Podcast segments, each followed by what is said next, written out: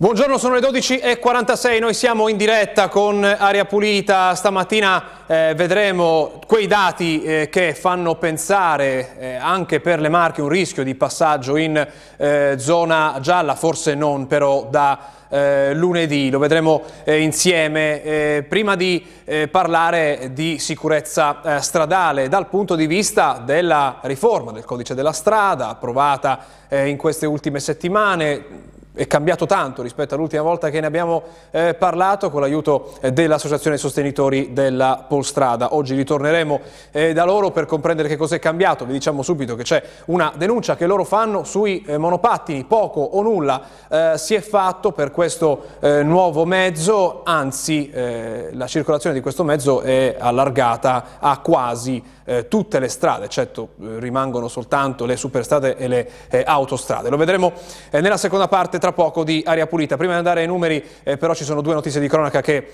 dobbiamo mostrarvi, ne parlano i quotidiani online, lo vediamo prima dal resto del Canino di Ferrara questo incidente con due ragazze che sono morte nella serata di ieri, schianto contro un platano, le vittime erano Paola Carrozza e Maria Luisa Sibilio, avevano 21 e 20 anni, la loro auto si è scontrata con un'altra vettura e dopo una carambola è finita contro un albero. E sempre nel Ferrarese c'è un'altra tragedia della strada, la vediamo su estense.com, Scontro mortale sulla statale 16, muore un 33enne, la vittima è Merema eh, Peaduru, originario dello Sri Lanka, quattro i feriti che sono stati portati all'ospedale, ma nessuno è in pericolo di vita.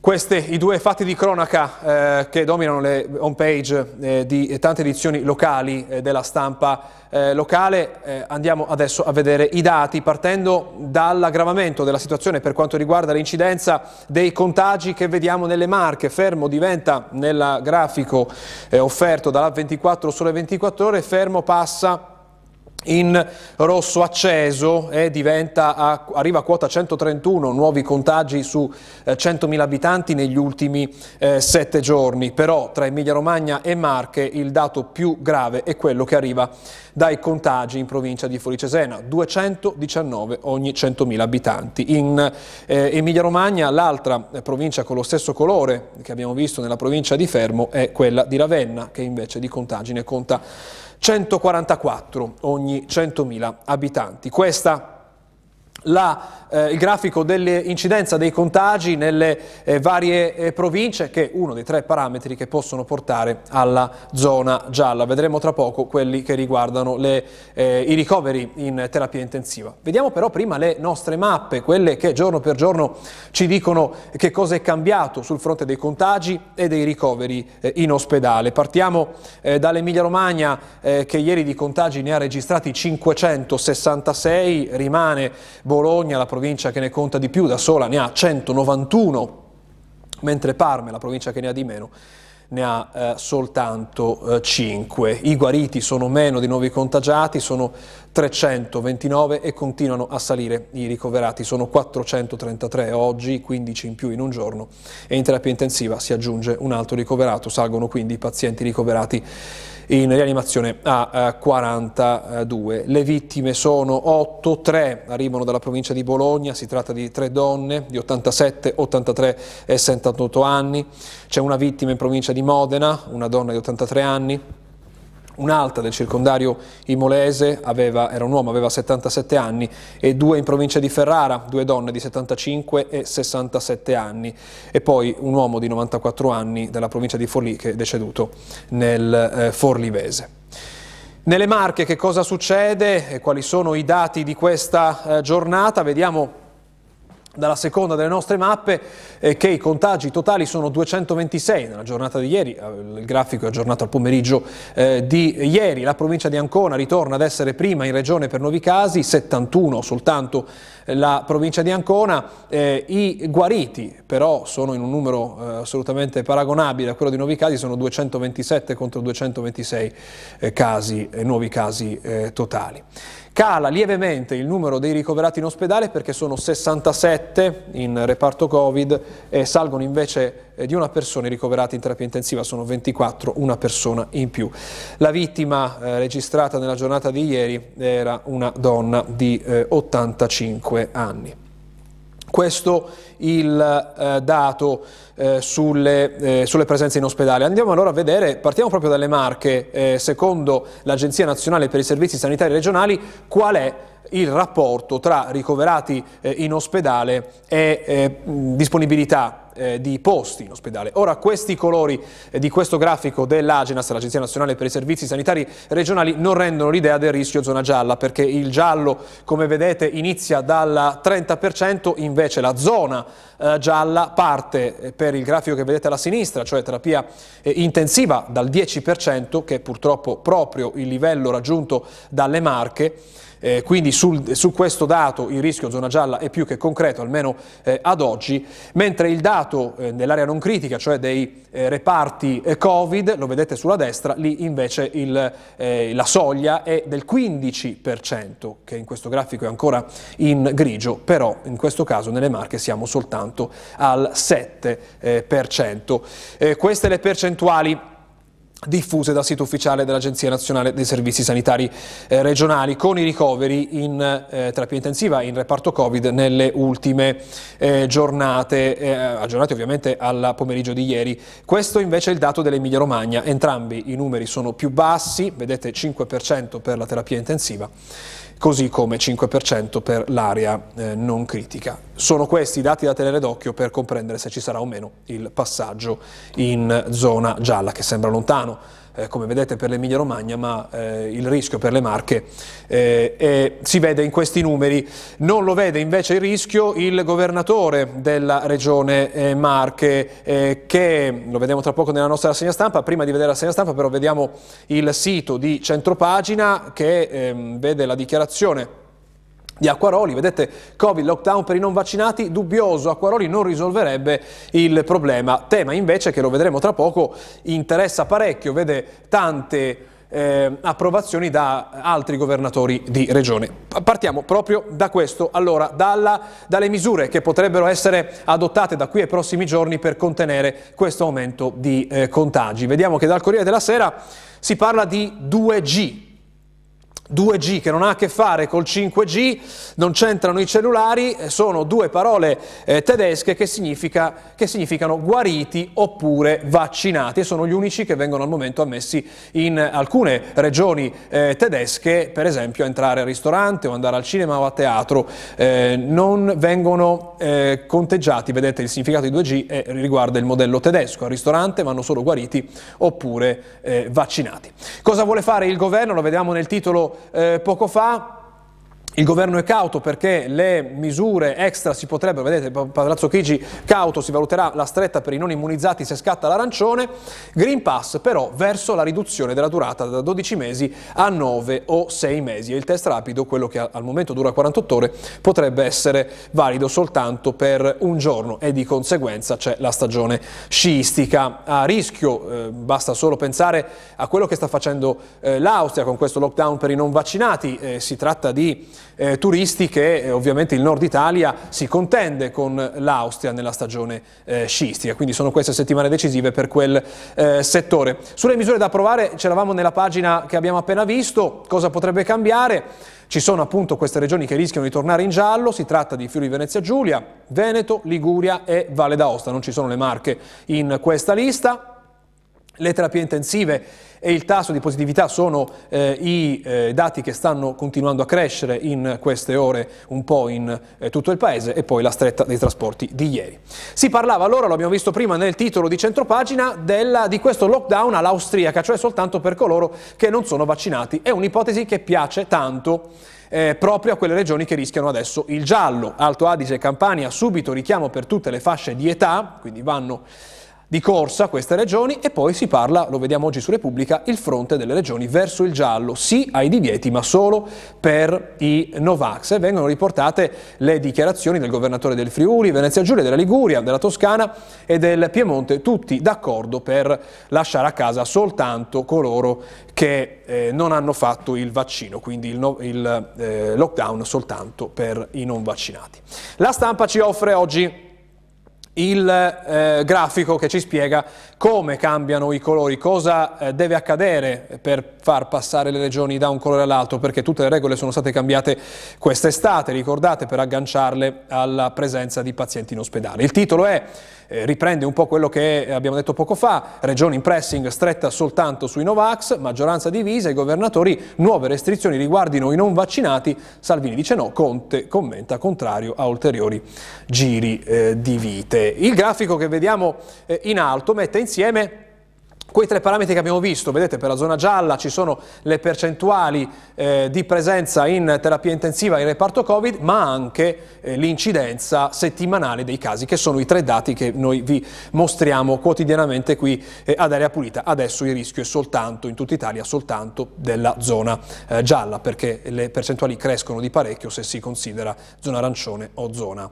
eh, rossa. Cosa accade se, eh, se, si passa in zona gialla? Lo vedremo, speriamo di non doverlo approfondire eh, almeno non a breve. Vediamo allora Repubblica cosa ci racconta eh, sulla, eh, sul territorio. Qui siamo a Bologna, salgono i ricoveri, calano i letti, un ospedale solo per il Covid e questa è la richiesta eh, che viene eh, dal Sant'Orsola, necessario un centro dedicato, soluzioni nuove o saltano gli interventi. Dall'AUSL ehm, Gordini parla di, eh, di un bisogno di trovare il modo per far sì che gli ammalati possano essere operati. È la questione degli interventi programmati che tutte le ondate di coronavirus hanno bloccato, hanno rinviato perché gli ospedali sono stati ehm, subissati di lavoro a causa dei tanti eh, contagi. Eh, questa è l'emergenza in Emilia-Romagna, eh, si parla ancora di scuola, se ne parla tanto oggi sui eh, quotidiani, ne abbiamo parlato noi ieri qui ad Area Pulita, eh, a quanto pare a Bologna la situazione della scuola va verso una eh, cambio di regole, caos quarantene, Pandolfi dall'AUSL dice ora tutto chiaro. Il direttore della sanità pubblica sulle nuove norme per la gestione dei casi a scuola dice i professori a casa dopo un contatto che vada oltre le 4 ore. Si tratta delle regioni che cercano di adeguarsi alle linee guida nazionali che sono, state, sono cambiate appena una settimana fa sulle quarantene, sulla didattica a distanza a scuola. Riguardano studenti, insegnanti e anche studenti vaccinati che hanno tutti percorsi eh, diversi diversi. Se ne parla oggi sul Carino eh, di Bologna e nelle Marche che cosa succede? Lo vediamo con queste due pagine del resto del Carlino di eh, Ancona dove si parla anche ehm, delle parole di eh, Acquaroli. Ma andiamo prima a questo segnale che riguarda varie province, tamponi, assalto al drive nella Montagnola. Tante città stanno riattivando, tanti ospedali stanno riattivando il eh, drive-in, eh, cioè la possibilità di poter eh, effettuare il tampone dall'automobile. Era ovviamente una necessità che non c'era più eh, da questa, dalla scorsa estate.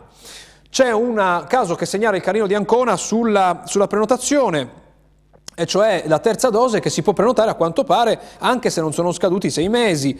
Eh, titola oggi questo approfondimento, i sei mesi non sono scaduti ma è già possibile prenotare. Il nostro test, racconta oggi il Carlino, con il portale delle vaccinazioni. Il caso di un quarantenne, per un ultra settantenne invece non c'è posto a meno che non vada fuori città. Il sistema non tiene in considerazione le date di effettuazione della seconda dose. Un bel problema a quanto pare quello che riferisce il Carino. Cosa ha detto invece Acquaroli sul tema della zona gialla, delle Marche in zona gialla? Lui dice escludo, il governatore delle Marche dice escludo le Marche in zona gialla, il governatore dice i ricoveri in area medica sono molto sotto il limite consentito, è quello che abbiamo visto poco fa insieme anche noi. È vero che nessuno di noi può sapere, di noi può sapere con certezza quale sarà l'andamento della pandemia, dice Acquaroli, nelle prossime settimane, ma tuttavia in questo momento il passaggio in zona gialla è da escludere dice Acquaroli. Eh, e poi appunto c'è il problema delle terze dosi con l'assembramento e Torrette che si organizza eh, diversamente sospendendo eh, l'Open Day. Così in provincia di Ancona, ma in provincia di Macerata, eh, prosegue un'ondata di proteste da parte di eh, camici bianchi. Ieri vi abbiamo raccontato, anzi due giorni fa, vi abbiamo raccontato della protesta di un medico di famiglia che ha chiesto ai propri pazienti di cambiare medico eh, per i propri pazienti Novax, quindi quei pazienti che lo ritengono un servo delle case farmaceutiche. Adesso altri medici oggi sul canino di Macerata raccontano della loro trincea. Quei medici in trincea, siamo con Giorgetti, Novax eh, ricoverati si paghino l'ospedale, il dottor Mosca eh, fa questa proposta, dice partecipino alle spese per le cure eh, si tratta del coordinatore dell'equipe territoriale di, ehm, eh, di, Tolentino. E Corvatta di Civitanova dice, racconta di essere stato minacciato di morte per i video sulle vaccinazioni che aveva postato lui eh, su Facebook. Ci sono anche queste storie di professionisti che devono avere a che fare con esagitati. Eh, da Repubblica ritorniamo adesso sul, ehm, sulle pagine nazionali perché si parla delle 12.000 morti evitate grazie al vaccino, immunità di gregge soltanto con i bimbi, si tratta di uno studio dell'Istituto Superiore di Sanità che viene ripreso oggi da tutti i quotidiani che ha simulato il numero di vittime se non fosse partita la campagna delle eh, vaccinazioni. Eh, a quanto pare 12.000 sarebbero state le vittime se non ci fossimo vaccinati in eh, così eh, tanti. Altri due eh, flash prima di dare la pubblicità e poi parlare di codice della strada. Prima l'emergenza del pronto soccorso, oggi proprio in questo momento c'è una manifestazione a Roma, perché? Perché manca il personale nei pronto soccorso e l'influenza si aggiunge alla quarta ondata. L'anno scorso l'influenza non è stata un problema, quest'anno i contatti sono aumentati e quindi circola di più eh, l'influenza e ci sono, leggiamo oggi sulla stampa, reparti già in crisi. Manca un medico su tre, difficile garantire il percorso Covid, come giocare due campionati con la stessa squadra ed è questa un'immagine più che chiara di quello che si vive in tanti pronto soccorso nel nostro paese. Da ultimo ritorniamo sul territorio con quella che è una curiosità ma è drammatica. Il record di Novax è cattolica, la maglia nera in Emilia Romagna, nella provincia con meno vaccinati che è quella di Rimini e la città con meno vaccinati cattolica, il dato peggiore tra i comuni più grandi in tutte le fasce d'età c'è un'intervista all'assessore eh, Romeo, quindi insomma per chi dovesse eh, recarsi a Cattolica sappia che c'è questo problema. Facciamo una pausa, poi ritorniamo eh, per parlare di codice della strada e monopattini tra poco.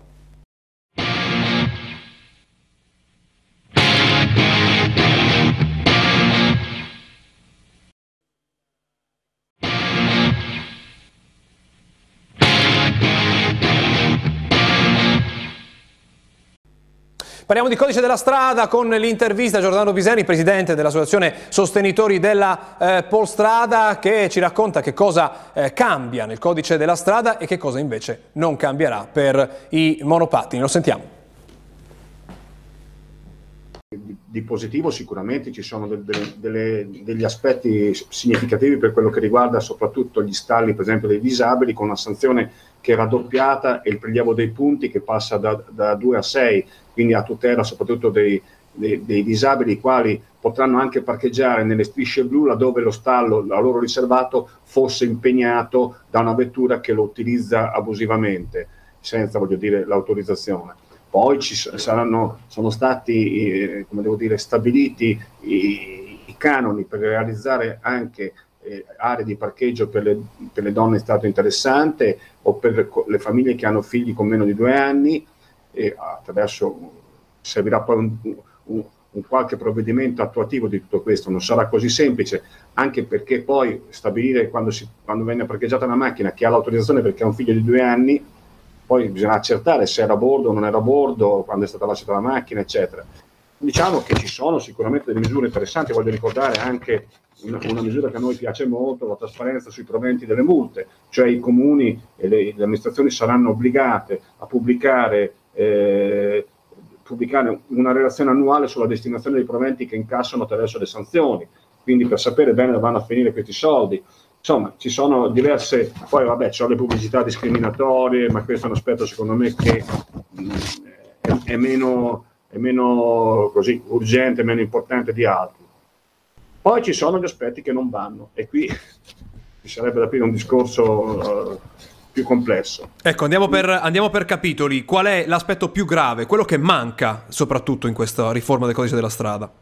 Allora, eh, manca una vera voce dedicata alla sicurezza, cioè qui si sono modificati 40 articoli del codice della strada e che hanno così modificato, come ho detto, anche situazioni positive, ma di sicurezza stradale vera e propria non ce n'è, perché non c'è un provvedimento. Le faccio un esempio il primo, poi dopo parliamo dei monopattini.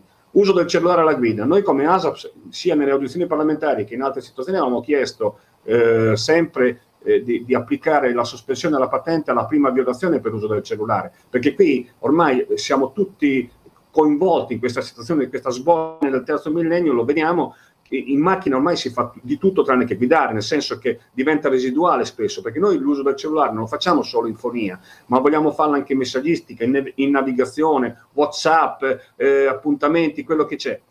Eh, questa è una condizione che secondo noi richiedeva un, un, un, intervento un pochino più drastico e più duro, ce lo promettono da 7-8 anni in estate, sì, per, eh, sicuramente faremo i nostri parlamentari, poi si arriva al dunque, non è successo assolutamente niente, si sono limitati solo a specificare che è vietato oltre che l'uso dello smartphone sono vietati anche, è vietato anche l'utilizzo dei computer portatili, dei notebook, dei tablet, dispositivi analoghi, analoghi ma la sostanza è rimasta quella, quindi in termini di sicurezza già una sanzione è una, eh, dire, un comportamento in violazione della norma che è molto difficile da perseguire. Le faccio un esempio, chi è che può andare a intercettare questo tipo di violazione di notte? Chi col tempo libero, col, cattivo, col cattivo tempo può, può, essere sanzionato? Come fa l'accertatore a verificarlo? Poi, come dico con una mia battuta eh, vecchio stile, noi italiani siamo anche campioni olimpici del lancio del cellulare alla vista della pattuglia, eh,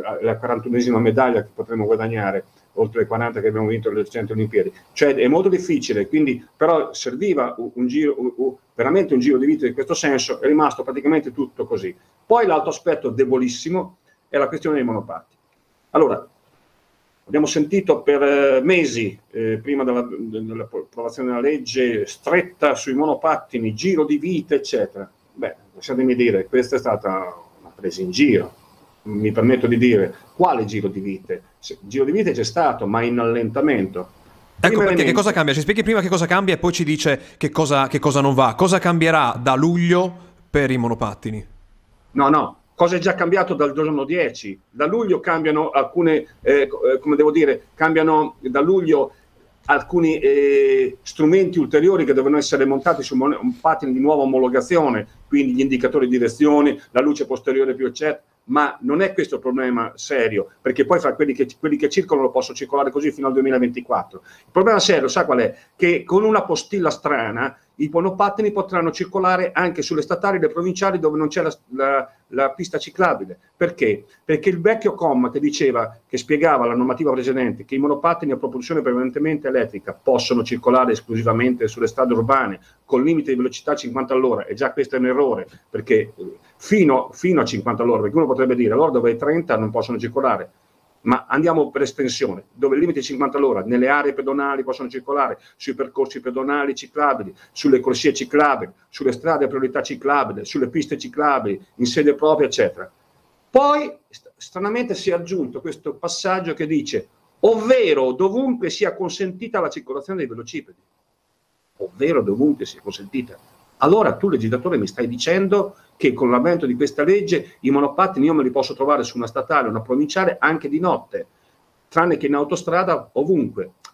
Secondo noi questa è pura follia, è provata questo, con questo, è emersa con questo provvedimento che noi dell'ASAPS abbiamo stanato perché ce ne siamo accorti per primi, era passata sotto silenzio e abbiamo detto scusate, ma qui sta succedendo questo. Ah, ma forse è stato un errore, adesso ci dicono che lo vorranno rimediare. Questo è il primo elemento grave, gravissimo. Quindi al momento con questo testo, voi dite, i monopattini ce li possiamo trovare anche nelle strade provinciali, so, d- dappertutto tranne che in autostrada, quindi questo va esatto. modificato. Autostrada o superstrada, L- laddove c'è il cartello blu o verde col divieto delle biciclette, nelle altre strade, di, cioè se uno va eh, sul Muraglione, Forlì, eh, dico una strada che conosco bene, eh, Dovado, la Rocca fino al Muraglione può trovare i monopattini tranquillamente così come lungo la via Emilia si possono trovare monopattini anche laddove non c'è la pista ciclabile che affianca la, la, la statale. Quindi lei immagini il rischio, la condizione che, a, cui, verranno sottoposti i conducenti di questo. Io spero che abbiano la saggezza e il buonsenso di non utilizzarli,